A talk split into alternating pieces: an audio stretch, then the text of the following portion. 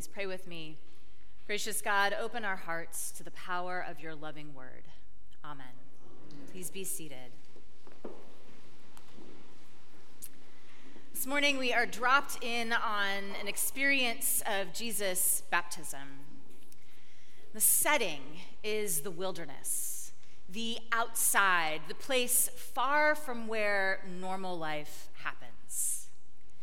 The wilderness would remind everybody of the time that the Hebrew people wandered in the wilderness after they had been liberated from their enslavement under the Egyptian oppression.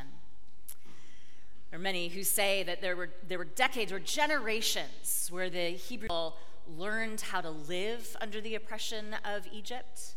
And so they needed some time to shed those layers and learn how to live a different way with God.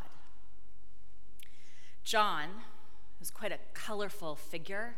He's often described as wild. We hear that he was wearing camel's hair and a leather belt, and he ate locusts and wild honey. This wild man, John, is out in the wilderness inviting people to a new way of living, inviting people to confess their sins, to leave behind, to turn in a new direction, to turn toward God, and experience this cleansing ritual in the river. And then here, Jesus appears. We know from earlier stories in the text that Jesus and John were related, they knew each other. They were just a few months apart. Their mothers were close as well.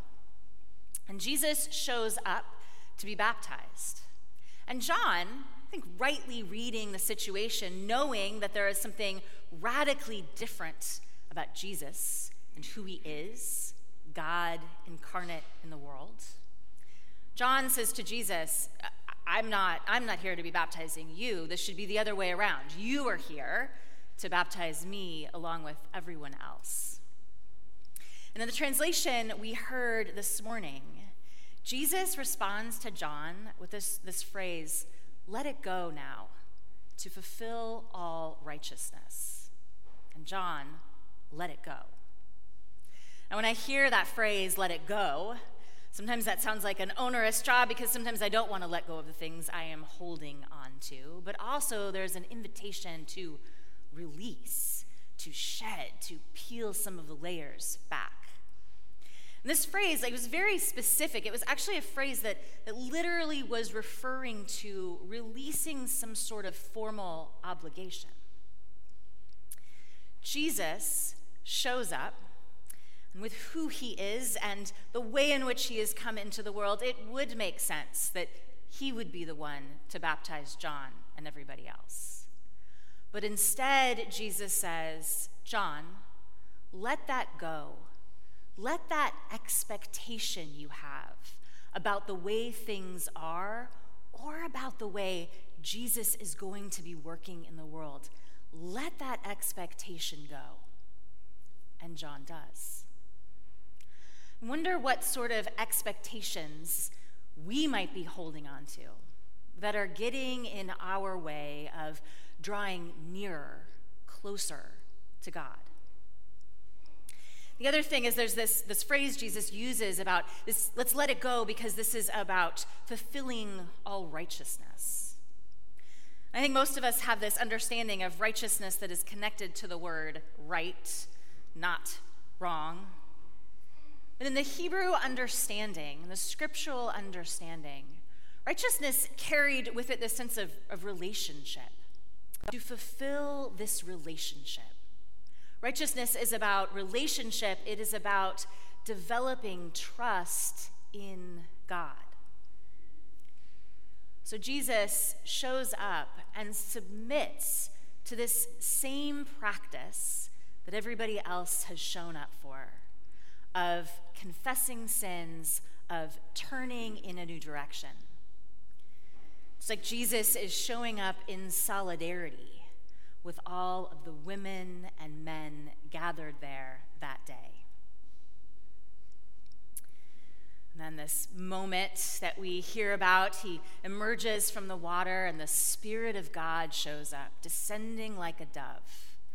And there's that voice from heaven that everyone hears announcing that Jesus is God's Son, is beloved, and God is well pleased with who Jesus is. This is before Jesus has even started like teaching and healing and preaching. Like all he had to do was show up, and God reminds him of his belovedness.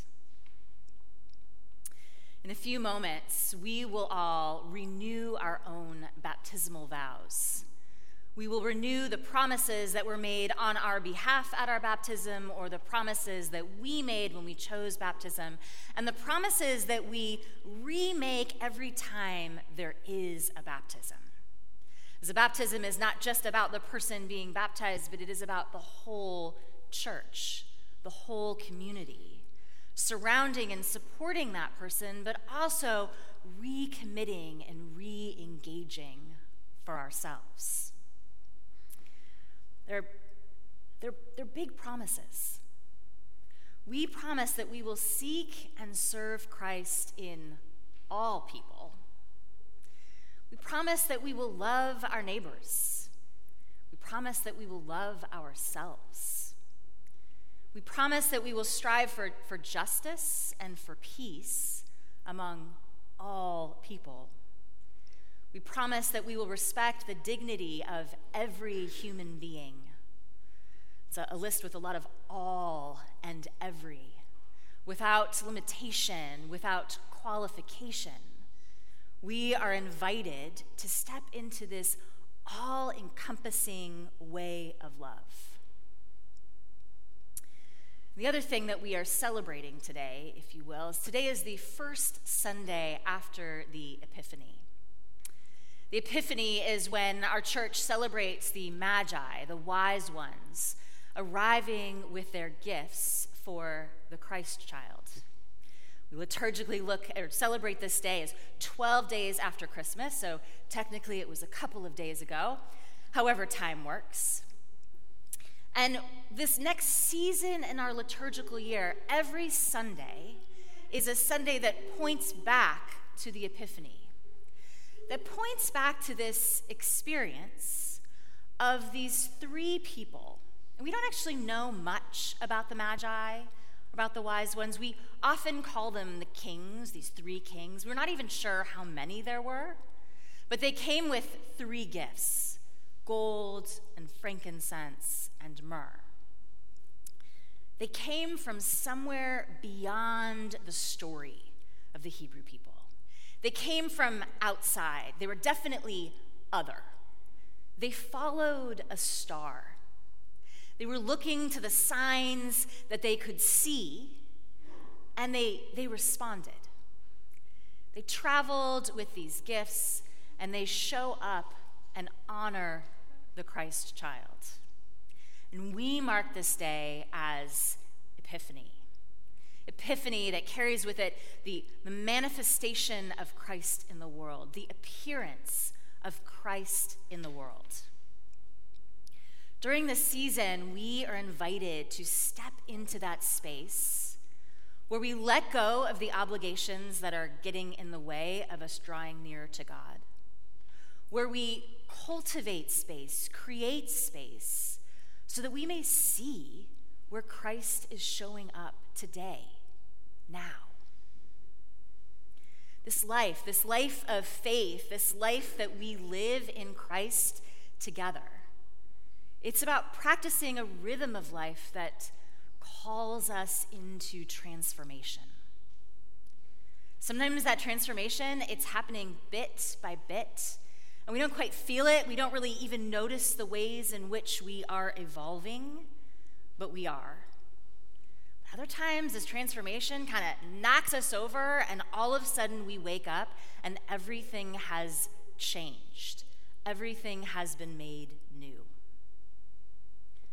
The season is about tuning into the ways Christ appears. Our work is simply to show up with our eyes and our ears and our hearts open. Where might you look for or listen or feel for Christ? Where might you create space for Christ to appear for you?